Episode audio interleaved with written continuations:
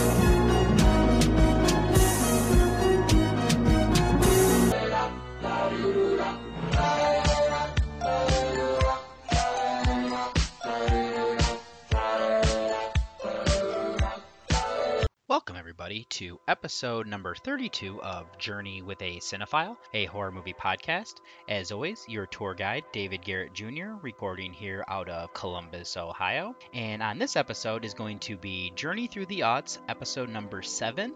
And on this one, my 2020 release is going to be Sea Fever. And I know I said a different title, and I addressed this a little bit more in the actual review, but I did not watch the other movie that called You'll Find Out, I ended up watching Chamber of Horror, also known as The Door with Seven Locks. And like I said, I will get into why that's the case. But those are the two featured reviews that are one from 2020 as well as the other one from 1940. And then also on this episode, I have mini reviews of I Monster, Ju-on the Curse, Spiral, aka Uzumaki, and Final Destination. But what I'm going to go ahead and do though is before I get into those reviews, I'm going to send you over to a musical break and then get into those mini reviews. Enjoy.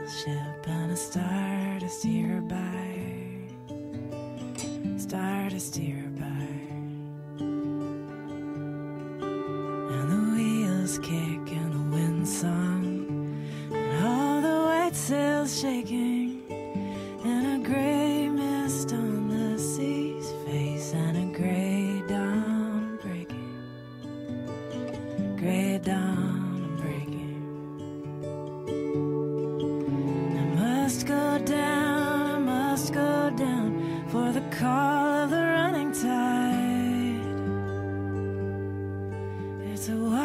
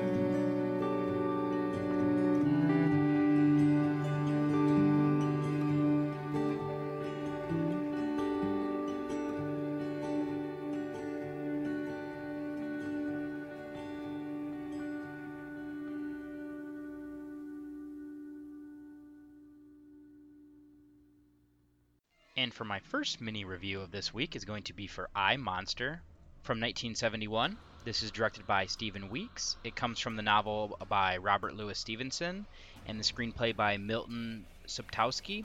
This stars Christopher Lee, Peter Cushing, and Mike Raven. This is a horror film from the United Kingdom. It is currently sitting on a 5.8 on IMDb and a 2.9 on Letterboxd, with the synopsis being In the 19th century London, the psychologist Charles Marlowe researches a new drug capable of releasing inhibitions and uses his patients as guinea pigs, including himself. Now, I did doctor that down a little bit because it was very wordy, the one that was actually listed on there. But this is another film that I picked up some time ago on DVD and finally got around to watching it. And I'm pretty sure that I knew this was a take on Dr. Jekyll and Mr. Hyde from the story, you know, from Stevenson. But I was under the impression that this was Hammer. But I was wrong to learn that in the credits, this is actually Amicus's take on it, which, as I said, I did not realize that was the case until I started watching this. But this one, they decided to take instead of being, you know, Dr. Jekyll and Mr. Hyde being the characters here, we have a Charles Marlowe and Edward Blake, who are both portrayed by Christopher Lee. But I did read that the reason that this change was made was because they wanted to try to preserve the twist of the story until the it actually happens. But the problem though is that if somebody's watching this and they see in the beginning credits it literally says Stevenson and once you see the doctor and what he's trying to talk about is gonna give that away. Now this one doesn't do a whole lot differently though, as this is another one where they're trying to figure out if the about the human soul as if that's more of what is causing people to do what they're doing or is it upbringing, what you're taught, and social standing to decide. Then, of course, we have Marlowe here who believes that a drug can be concocted to separate, you know, the evilness of man. But this does bring up the works of Sigmund Freud that I kind of thought was a little bit interesting, where him and Lanyon start to debate this, and in this version of it, Lanyon is portrayed by Richard Hurndall. But it's interesting that they go back and forth where Lanyon brings up the fact that if you take away the ability to choose, then you're going to have just people that are obedient humans and they're just doing the right thing because they're forced to. But on the converse of that, if you remove the super ego, I believe, it would make these things be baseless creatures that would do whatever they want and whatever they feel. And I thought that was an interesting thing to bring up because that is exactly what Blake does in this movie, you know, taking on the form of the Hyde character. Now, I actually don't think this is all that great of a version of it. And I think a lot of that is there's not really that much of a change between Blake from Marlowe, except they just give him some wild teeth and like mess up his hair a little bit. But I do like that in this version, they actually do have Marlowe testing this drug on other people. I believe the two patients that are used are Dean, who is Kenneth J. Warren, and Diane, who is Susan Jameson. Now, Dean, it makes this guy who's kind of a tough guy into a blubbering child. And then on the other side, we have Diane, who is a prim and proper woman who, when she has the drug in her, she becomes a nymphomaniac and actually exposes herself to Marlowe.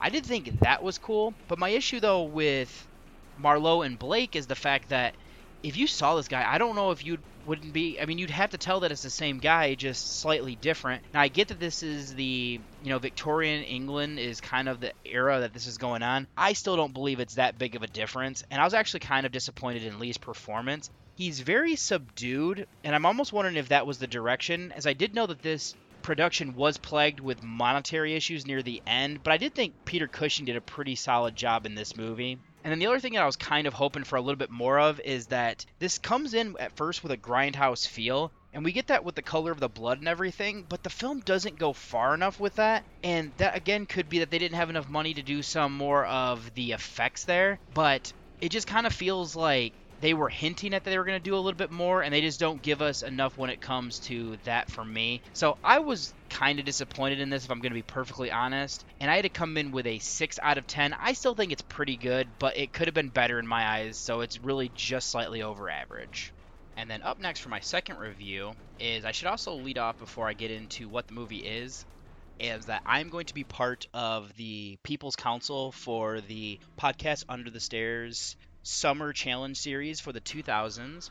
And so you're going to hear a lot of movies that I'm going to be watching as kind of these mini reviews here are going to be films that are from that. So I'm starting in the 2000s, and the first movie that I watched for that is Ju-on the Curse. Now, this is written and directed by Takashi Shimizu. It stars Yurei Yanagi, Yu, and Ryota Koyama. This is a horror mystery film from Japan.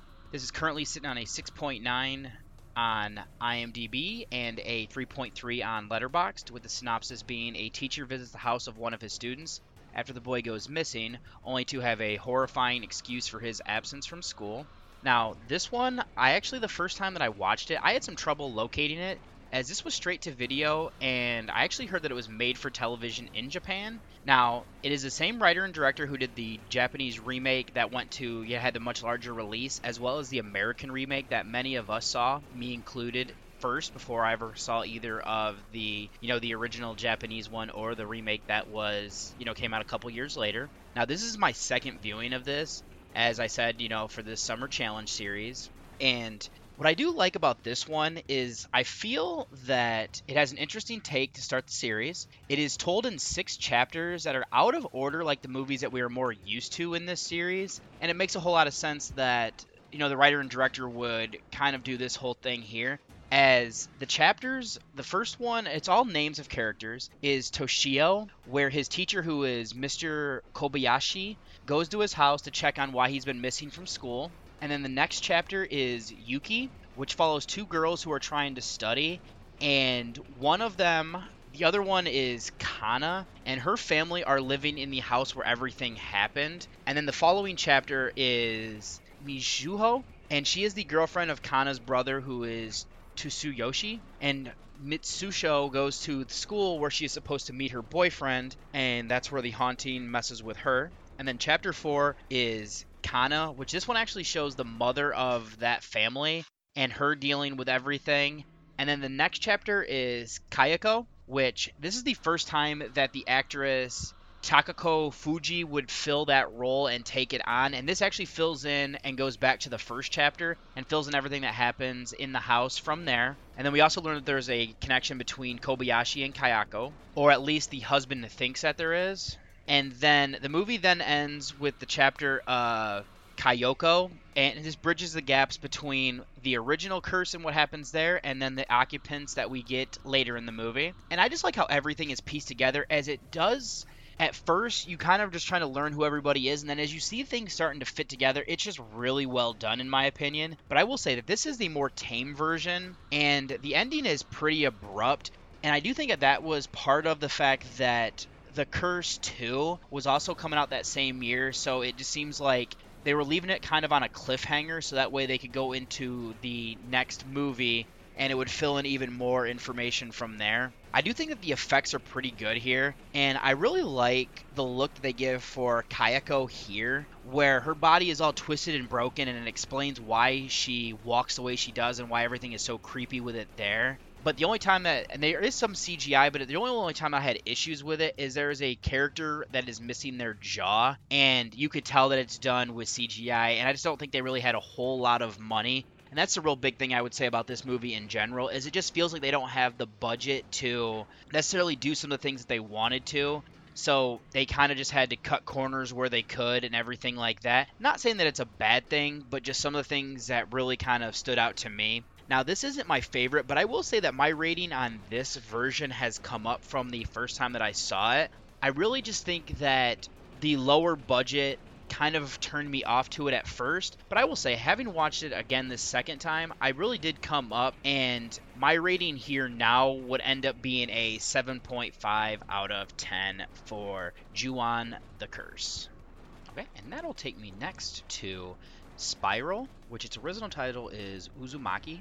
This comes from 2000. This was directed by Higuchi and it was from the manga by Junji Ito, and then the supervising screenwriter was Kengo Kaji, and then also helping out with the screenplay is Takao Nitta and Chiki Yaso. And then this stars Eriko Hatsune, Fhi Fan, and Hinako Saeki. This is a drama fantasy horror film from Japan. This is currently sitting on a 6.2 on IMDb and a 3.0 on Letterboxd, with the synopsis being the inhabitants of a small Japanese town become increasingly obsessed with and tormented by spirals. Now, just a little bit of my background with this. I think I first legitimately heard about this from the Shockwaves podcast, where Rebekah McKendry brought it up, as she normally brings up some weird and wild films. So I wrote this one down, and I know it came up again when Duncan over on the podcast Under the Stairs did an episode or two about this movie. Now, I know one of them, I believe, was. If it was only one episode, it was for sure Andy Loves Art House. Now, I'm watching this, though, as I'm working my way through, again, the Summer Challenge series over on Teaputs for the 2000s, so this gave me an excuse to finally watch this. And I should point out here that this is broken up into four chapters, with the first one being a premonition, where we're following a girl of Kairi Goshima, who is Hatsune and it's just her kind of going through this small town that she lives in and she is very close to a boy who is Shuichi who is Fan and she just finds a weird scene where his father is recording a snail and he's kind of focusing in with the spiral shell that it has and then from there we kind of just get to learn about the other people that live in this small town with them and then we go through the other three chapters which are erosion visitation and transmigration with the last chapter being extremely short, but it is showing us the effects of this obsession about spirals. And this is kind of an interesting time to watch this, as this does spread like a virus. And I had watched this during, you know, this whole quarantine for COVID 19. So it makes it even more intriguing that I'm living in a pandemic and then seeing a virus spread as this develops in a couple different ways as it's first with obsession and then this does go into some where it drives people crazy, but we also get some interesting body horror as the movie goes on. And going along with this interesting imagery as well is they incorporate spirals into different things that I kind of thought was cool. Where you'll just see things like lollipops, or at one point a girl's hair becomes a spiral. But I mean, they're talking about things like the inner ear has a spiral, or you're just looking at things like wheels or just things like that that there's some of them that you realize and then some that you don't as they kind of point things out now what I do also like is that they give us a bit of the background information from this, but not a whole lot, as there is a reporter who later in the movie decides to try to start looking into everything as Shuichi's father had came to him about the lore of their town, so that's where they give a little bit more of the background and trying to learn about things here, which I did think was cool, but they don't give us too much. But I do feel this movie is lacking just slightly because the manga, I'm assuming, gives you so much more background and gives you more information, where this one just doesn't have the time and I like that they kept it about 90 minutes because I think if they would have went any further than that, it might have bogged it down a little bit. So it's kind of one of those things where I want to know more, but I also don't want to be bored with learning too much. And I think what the reporter discovers gives you enough where it does semi-explain things without going, you know, too heavy-handed with it. And I will say that some of the uh, effects that we get in the movie aren't great. There's some CGI that I think is a bit wonky, being you know early 2000s where the budget necessarily wasn't there and the technology wasn't there either to kind of make it look better than what we got. But some of the practical effects that we get here was really creepy. And I can see why this was selected for, you know, kind of an art house type film because what they're trying to do in this definitely does give that arty vibe off for me. But I did think on the whole, this movie is quite creepy with some of the things they're showing us and how things play out with characters. And then I thought the acting for the most part was good. We get some characters, though, I don't think are necessarily fleshed out enough for us getting a baseline of what their normal would be before we get to see their strangeness. They do good with the two main characters, but then we get like characters like one by the name of Yamaguchi, who's just really creepy from the beginning, and then we never really get to see Shuichi's father as a normal person, but I mean, we do get to see stuff like Kairi before anything. Uh, Shuichi is normal, and that's given us a baseline. We do get to meet another character of Kayoko Sakuni, who we get to see that she's kind of a bitch to start off with, and then when things kind of go crazy, she changes. Yuki, who is Uchi's mother, we get to see kind of a baseline for her before things go crazy with her, and a lot of that is just from grief.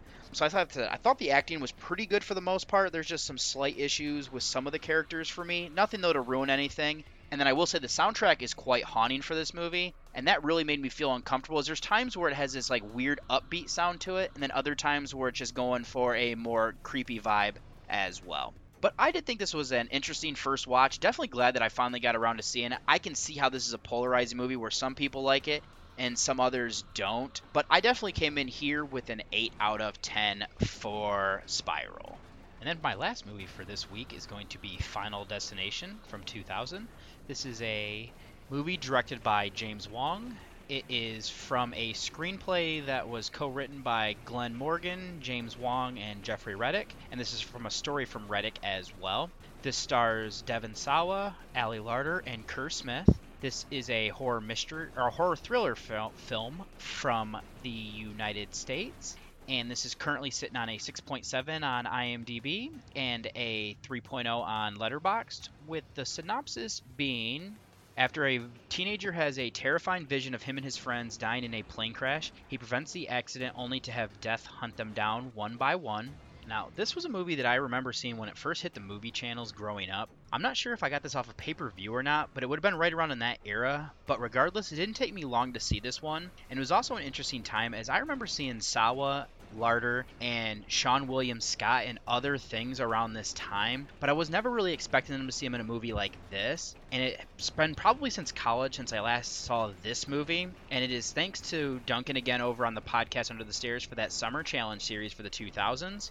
And just a little bit more background information from the synopsis is that we're following Alex Browning, who is Sawa, as he's supposed to be going on a field trip to France with some of his classmates. And he keeps seeing little things until he has a dream as he dozes off when he first gets on the plane and freaks out thinking that it's going to explode. Him and some other students end up getting off of the airplane, and as they're sitting in the kind of exit and lobby of everything like that, the plane does actually explode and then he becomes kind of a prime suspect as they're wondering, you know, how everything went down and how he knew that it was going to happen. But this is really just a fun film for me, as it's definitely a popcorn movie.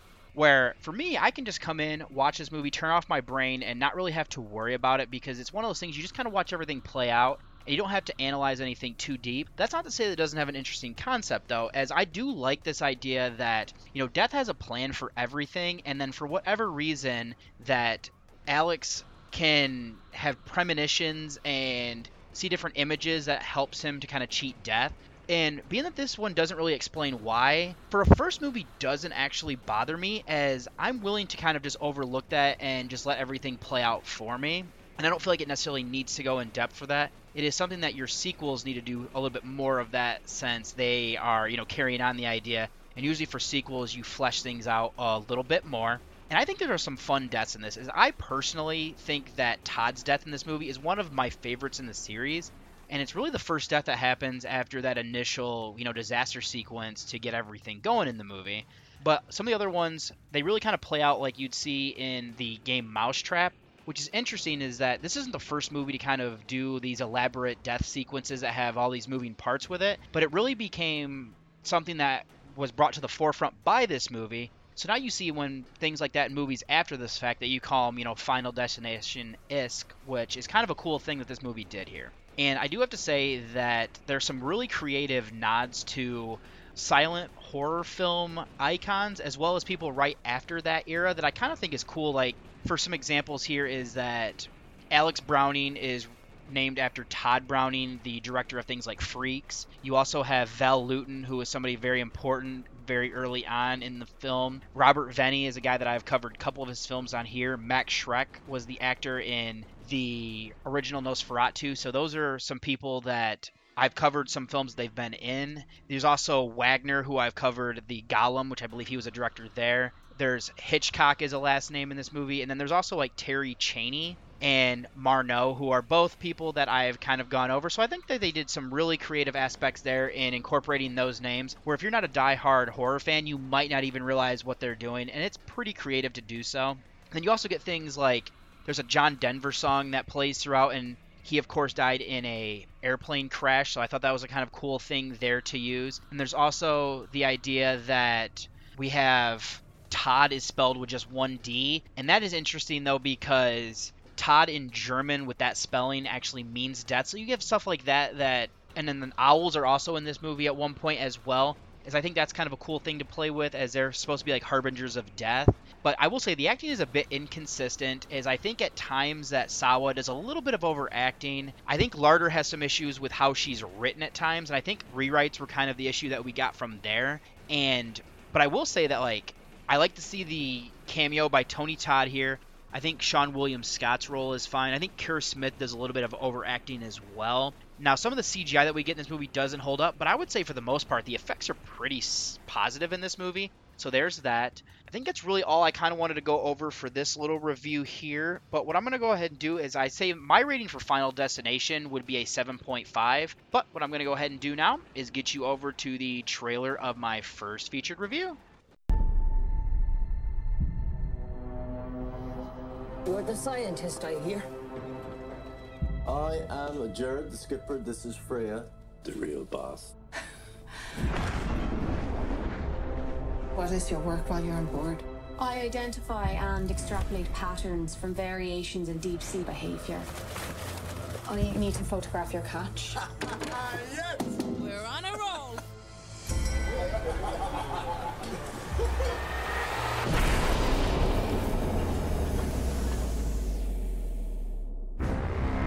Something's wrong.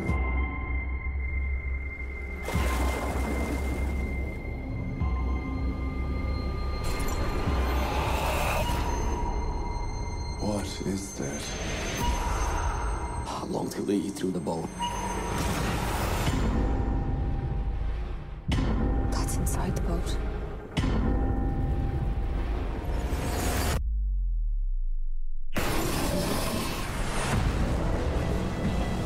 Went into the water. We're all vulnerable to get infected. I can't see. I want you to test all of us. Those things will spread really fast. We need to quarantine ourselves. We're making port tonight. But you don't understand. Did you not hear me? We're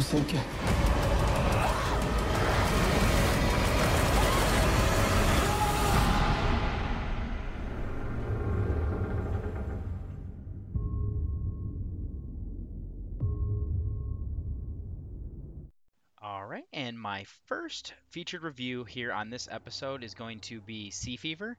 This is from 2019, but it's getting its 2020 release. Now, this is written and directed by Neasa Hardiman. It stars Hermione Corfield, Dag Malmberg, and Jack Hickey. This is a horror sci fi film from a co production in Ireland, the United States, the United Kingdom, Sweden, and Belgium. This is currently sitting on a 5.7 on IMDb and a 3.0 on Letterboxd, with the synopsis being the crew of a West Ireland trawler marooned at sea struggles for their lives against a growing parasite in their water supply. Now, this is a movie that I got turned on to from podcasts when I was looking for 2020 horror films to watch, not only for here, but also to keep up with my goal for the year. Now, I'm a sucker for movies that take place out on open water because I'm both fascinated and terrified about that whole situation and what's at the bottom of it, to be honest. So this one really intrigued me to check out from what I had heard and decided with Jamie that we would give this a viewing. Now, we start this off with our main character of Saibahan, who is Corfield, as she is studying something in an institute that she's going to school for. Now, I do find it interesting here is that her professor, who is portrayed by Dag Malmberg, tells her that she needs to make the fishing vessel that she's doing her field work on or she he's going to have to fail her as she's trying to get her doctorate. Now, she does say something as he first comes in about I believe something about a parasite or a virus that shouldn't be where it's at in the stuff that she's looking at, but he kind of just ignores that and tells her what to do. Now, we get the idea that she's a bit of a loner and she doesn't want to do this, you know, type of thing for credit, even though it is required. But she does state that she likes to analyze data and study patterns, but she is forced to go. As she is walking down the pier, she is met by Johnny, who is Hickey, and he leads her to the vessel. There, they're joined by Sierra, is what it's spelled like, but I do believe they call her Kara or Kiara or something along those lines, and she's portrayed by Olwen Fouéré. And she tries to make Shahaban feel welcome. Now, the boat is skippered by Gerard, who is Dougray Scott, and Freya, who is Connie Nielsen. And then also on the crew, we have Amity, who is Ardalan Esmaili, and Sudi, who is Elie Bouakaze.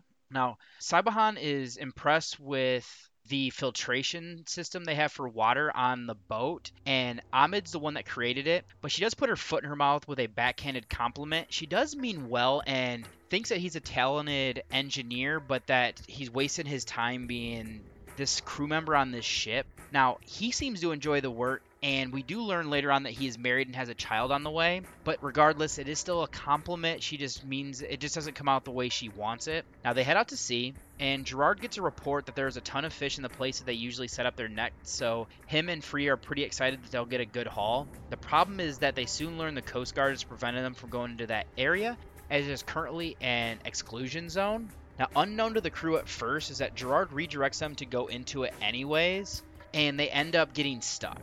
Freya learns of what he did, but she's willing to keep his secret because if they don't bring enough of a haul in, they're going to lose their vessel. Now, Sabahan is supposed to be analyzing what they bring in and then to do a dive as well. Now, since something has stopped them from leaving or going any further, she is asked to see what is doing it. Before that, though, the wood of the hull down underneath the ship is being changed by something. Like, they actually poke it with a pencil and it kind of just collapses under that.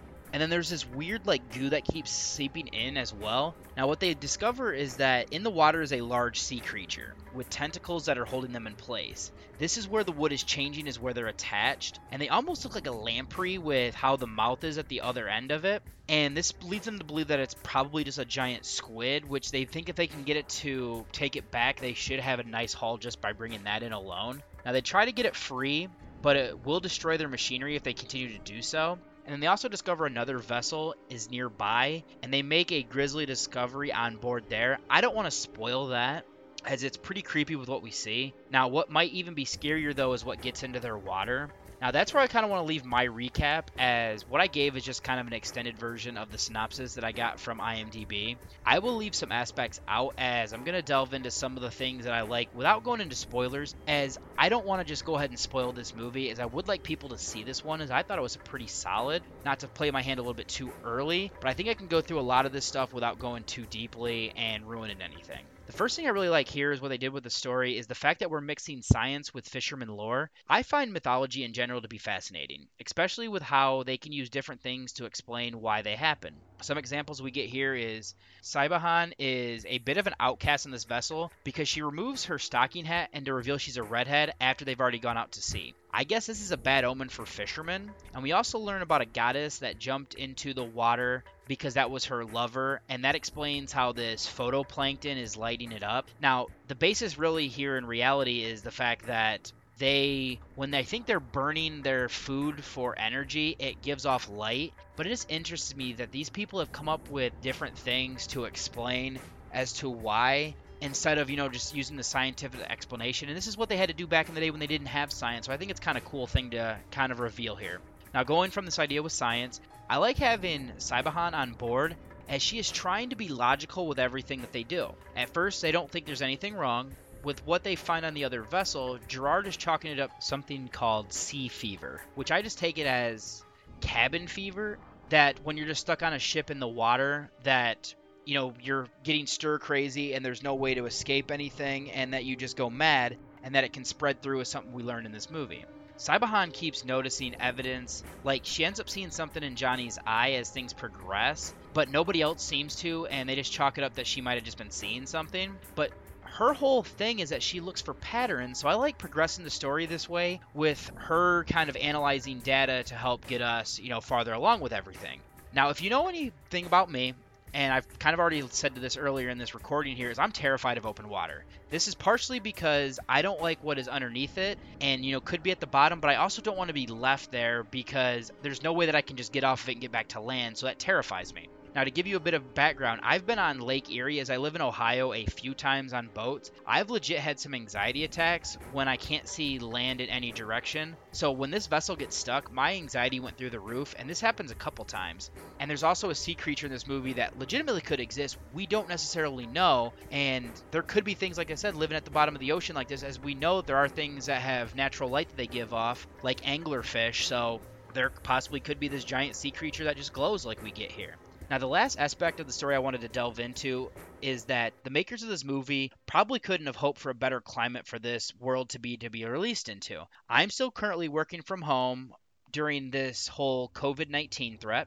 At the time of writing this, things are starting to open back up and we're returning to some sense of normalcy. But it is crazy that Sibahan is recommending that they quarantine to ensure that they're not infected when they get off of the ship, so that's the way that they know that they can contain it. Much like people in my country of the United States, partially those that think it's a hoax and others that don't think it's nearly as bad, Freya, Gerard, and pretty much the rest of the crew disagree with her. They think that just going to the hospital if they feel sick is fine. This parasite doesn't transfer as easy as the coronavirus, but clearly we see that this is a mindset is legitimate with what we've been going through. Even more so here is that they don't necessarily see the effects at first, and when they do, they turn a blind eye to it, and that's a terrifying thing as how viruses can legitimately spread. Now, I've heard some people say this movie's a bit slow. I can see that thought process, but I don't think that it's legitimate for me. I never found this to be boring and I thought that it moved through the plot points as a pretty good clip, to be honest. We get one problem that pops up, they try to figure out a way to fix it or get around it, and then we get to the next one.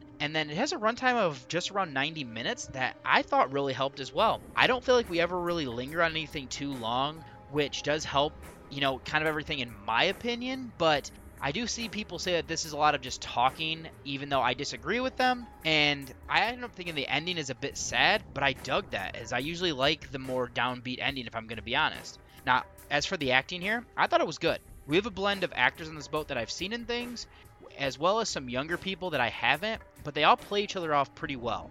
Corfield I saw in a film last year called Rust Creek, which I thought she was good in. I know some people didn't really care for it, but I didn't mind it. I thought she had a good performance. And I think in this movie here, I think her performance is even better. She gives off that brooding feeling of someone who doesn't really connect well with people and is just a bit socially awkward. She is smart though and important to everything. And then I thought Hickey, Esmaili, Bazowski, and Fiore are all solid as the crew on this vessel. And I also think it's interesting to have veteran actors like Scott and Nielsen who are in charge, as we have a nice split of older generation and diverse younger generation. And like I said, they all work well off of each other, especially the crew of the boat, because they do really come off like a family. And then it's actually got me, you know, feeling uplifted when Corfield got accepted into their group and everything like that. But we see that that's kind of short lived as well. The last thing to cover would be the effects. And to be honest, I think we get quite a bit of CGI here, but I thought it was pretty good. Assuming that everything in the sea creature underwater was CGI, I liked how it looks though with the glowing being in the water,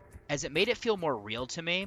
And with this being, you know, kind of in high def, it really worked, and I didn't really notice much being problematic there. And I also think what happens with Johnny was CGI, but it was so quick that I couldn't pick it apart and I do know there are some practical effects with some of the worms that we got in this movie. I thought that looked good. Uh, the blood in the movie I thought also looked good. The isolation really works for me as well. And there's just some really good framing to go with the cinematography. So now with that said, I thought this was a movie was pretty solid in my opinion. This really does feel like Alien or The Thing on a boat while doing its own kind of take on those. The duality of fishing lore mixed with science was something that intrigued me. Thought the acting really carried this as tension mounts with being isolated here like they are and you know being on a boat in the middle of the ocean and not really being able to get off and kind of get away from things but then you also have the thing of is a parasite spreading amongst them in this isolated quarters the CGI was pretty solid and the practical effects used with it were good. The soundtrack didn't really stand out to me, but it also doesn't hurt anything as well.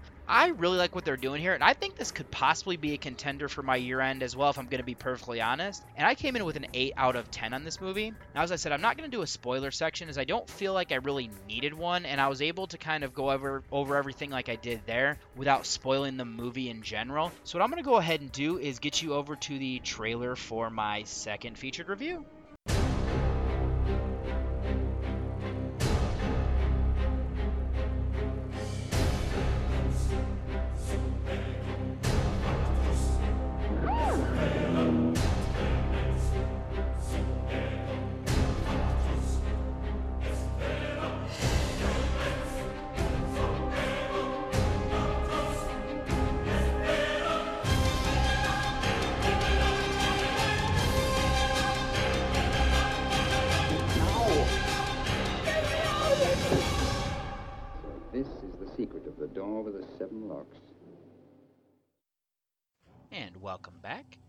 For my second featured review on this episode is going to be my 1940s film. Now, I originally told you it was going to be a different one, but I could not find the copy that I thought I had of it, and I actually am getting it from Netflix, so I will have that for next week. So instead, I decided to watch Chamber of Horrors from 1940, or its original title was actually The Door with Seven Locks. This was directed by Norman Lee. This comes from a novel by Edgar Wallace, and then the treatment was from John Argyle, and then the screenplay was co-written by Gilbert Gunn and Norman Lee. This is starring Leslie Banks, Lilli Palmer, and Romilly Lunge. This is a drama horror mystery film from the United Kingdom. It is currently sitting on a 5.6 on IMDb and a 2.9 on Letterboxd, with the synopsis being murder is found to be connected to a and the synopsis is murder is found to be connected to an error and a mysterious locked tomb. Now, this is another one that I'd never actually heard of until I was working through a list of 1940s films. And then, you know, for this segment here of Journey Through the Aughts, it took me a bit to find a way to watch this, but I ended up having to do it through YouTube, and I was thrown off as there are two different titles for this movie, and I would like to actually find a physical copy because anytime I watch a movie there, I do like to give my support because it's not necessarily the best way to be watching things. Now, we start this off on the deathbed of Lord Charles Francis Selford, who is Aubrey Malou. He has some of his family around him as he knows his time is short. He reveals that he's going to lock away the family jewels with him, and it will be locked up with seven keys that will need to be con- kept by the person who is handling his estate by the name of Edward Havelock, who is David Horne until the wedding night of his son. Now, there, tending to him on his bedside is Dr. Manetta, who is Leslie Banks. And then there's also Louis Silva, who is J.H. Roberts, and amongst the others that are in the attendance as well. Now, he also Lord Charles relays some information to his son before he passes away that night. And then the movie shifts to what was present time, as Lewis wrote a letter for a young woman and he has it delivered to her by some boys, but he actually throws it out of the window of the room that he's staying at in a kind of nursing home type building. Now, the woman that this gets delivered to is June Lansdowne, who is Lilli Palmer. She is speaking with her roommate and friend Glenda Baker, who is Gina Malo, as she is actually in the bathtub. Now, from the conversation, we get that Glenda is a little bit loose with some of the things that she says, but then we see that June, despite the advice given to her, goes to see Lewis in the nursing home. He also had sent a key to her, telling her to keep that safe, and she ends up leaving that at her apartment. Now, before she arrives, we see a couple men talking in the hallway. June is taken to Lewis's room where he gives her an address to the Selford estate and that she needs to go there now, the movie shows us a painting where the eyes move and then somebody is spying on them. And then a secret door opens where someone shoots Lewis. June then goes for help, and a nun tells her that that is not possible. The place is to be closed down and there are no patients in the building. Now, June is flabbergasted and takes her into the room to find that Lewis is gone.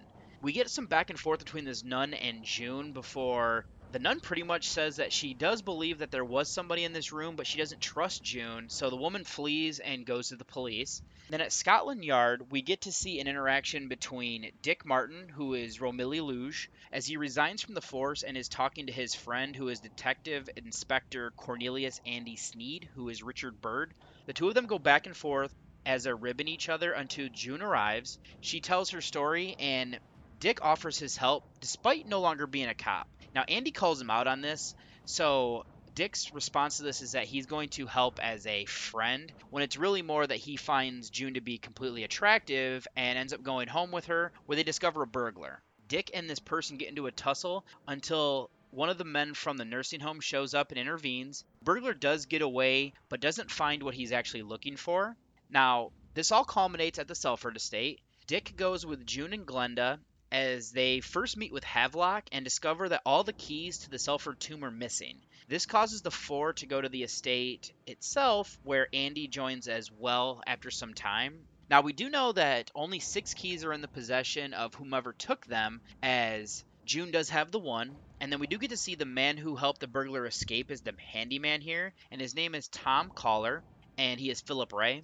And there's also the butler who is Craig, and his trade by Robert Montgomery. And then also Dr. Manetta is still living there, who of course is Banks. This becomes the goal of Dick, June, Glenda, and Andy to get to the truth of what has really happened to Lord Charles, as well as the keys to his tomb. There does seem to be a conspiracy afoot and a group of corrupt individuals that are involved, and the question really becomes who can be trusted and who cannot be. Now, that's where I want to leave my recap for this movie as to avoid spoilers. I will say though, this film is pretty entertaining. It is a bit problematic though, to be honest. The idea of keeping the family jewels in the crypt with Lord Charles is a bit odd, but I mean, it was 1940s, so I mean, I can let that slide.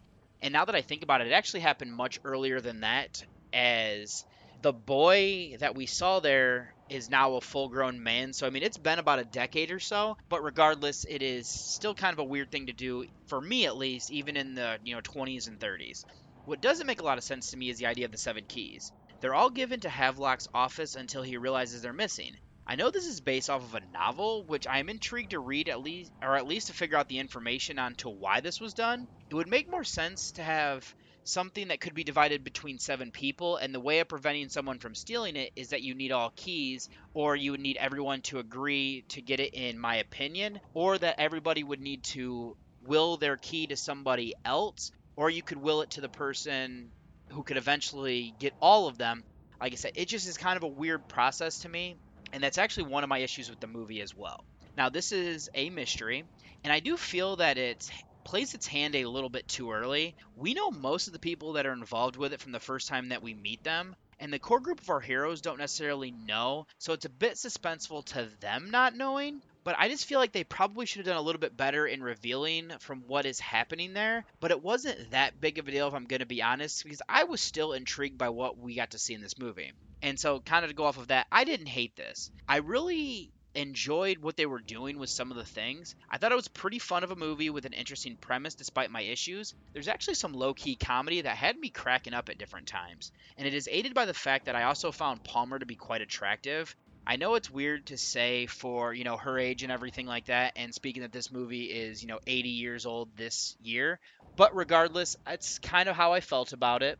What I did find kind of weird though was Lunge is he's pretty good as well and plays off of Palmer well, but he's a bit odd is that he quits the police force and then immediately ends up helping this girl. This is obviously to play up the romance angle, which I don't necessarily need, but Going from there, Banks is an interesting character for his backstory. He's supposed to be an ancestor of the Grand Inquisitor from Spain, and he also has a kind of museum of torture devices that you will know will come into play later, which is kind of cool to see. And there's a weird take on the Iron Maiden that I'm Iron Maiden that I'm not really sure if that was real or not. The Dr. Manetta character just isn't great, but he is fine along with the rest of the cast. I just think they could have done a little bit more with him as well. Now, aside from that, there's not really a whole lot to talk about with this movie. It really is based around more of a mystery that is lacking a bit for me. It doesn't hold my attention as much as it should, but there are still some interesting aspects to the movie for sure. I really like Palmer's performance and the look of June, with Lunge as being a good counterpart along with the rest of the cast rounding this out for what was needed. There's not a lot in the way of effects, but it isn't that type of movie. The soundtrack didn't necessarily stand out. It also doesn't hurt the product either. I think there are some good aspects, but for me, it's just lacking a bit to really hold that interest all the way through. Uh, not a bad movie, but also far from great. I would say this is just over average for me, so I came in with a 6 out of 10 here. Now, I do have a little bit of trivia that I wanted to share. Which is the British actor Robert Montgomery is listed on the opening credits of the American version as R. Montgomery, so not to confuse the audience with a better known and very popular US actor. Second billing Lilli Palmer is given starring billing as Lilli followed by Banks, Malo, and Montgomery. No other cast members are mentioned, and not even, you know, one of the other main stars here is that Romilly Lunge, who is billed third in the original UK version, but apparently ignored by the US distributors who are unfamiliar with his name, which is kind of all weird. And that's just kind of the difference between the American and the foreign version here. Now, the USA version, Chamber of Horrors, runs approximately 10 minutes longer than the original UK cut, which is the door with seven locks. Now, the UK, the Kino Lorber DVD restoration is the US version, so that's you know the longer one. This is Gina Malo's final film, and the credits of the US version say that it's produced by Edgar Wallace, but he died in 1932 before this movie was being made. Is actually the prolific John Argyle who wrote the treatment, who is the actual producer. Now, as I've kind of said already here, there's not really a whole lot more that I can delve into this movie Kind of went over everything that I wanted to. It is lacking just slightly, as you could tell. But what I'm going to go ahead and do is get you over to one last musical break before I close out the show.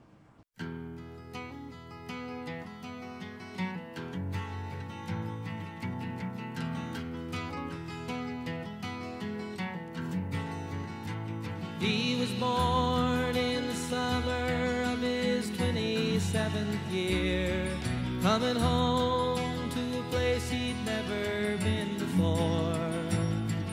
left yesterday behind him. You might say he was born again. You might say he found the key for every door. When he first came to the mountains, his life was far away on the road hanging by a song. But the string's already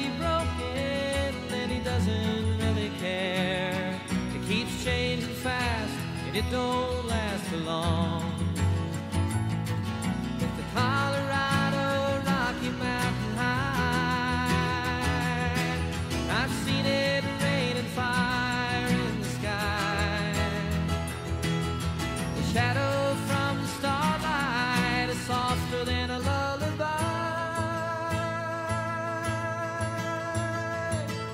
Rocky Mountain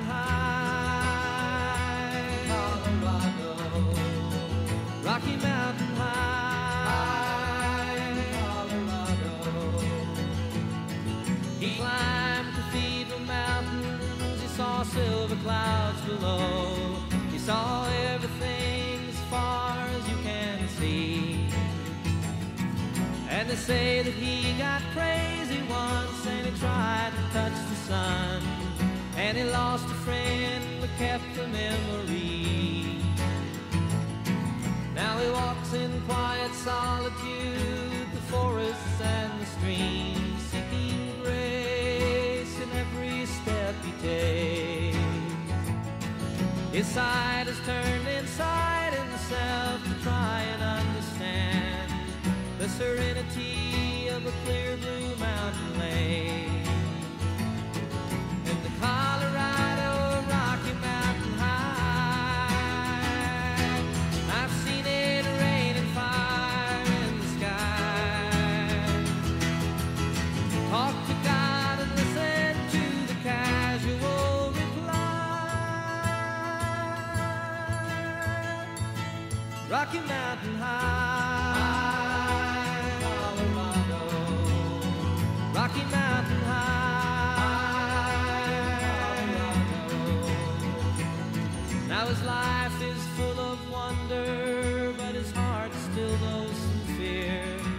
simple thing cannot comprehend.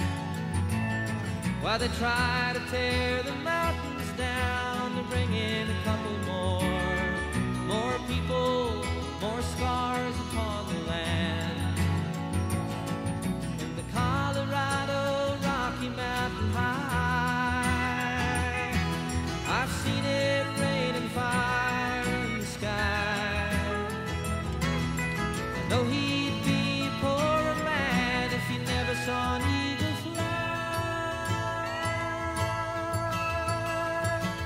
Rocky Mountain High,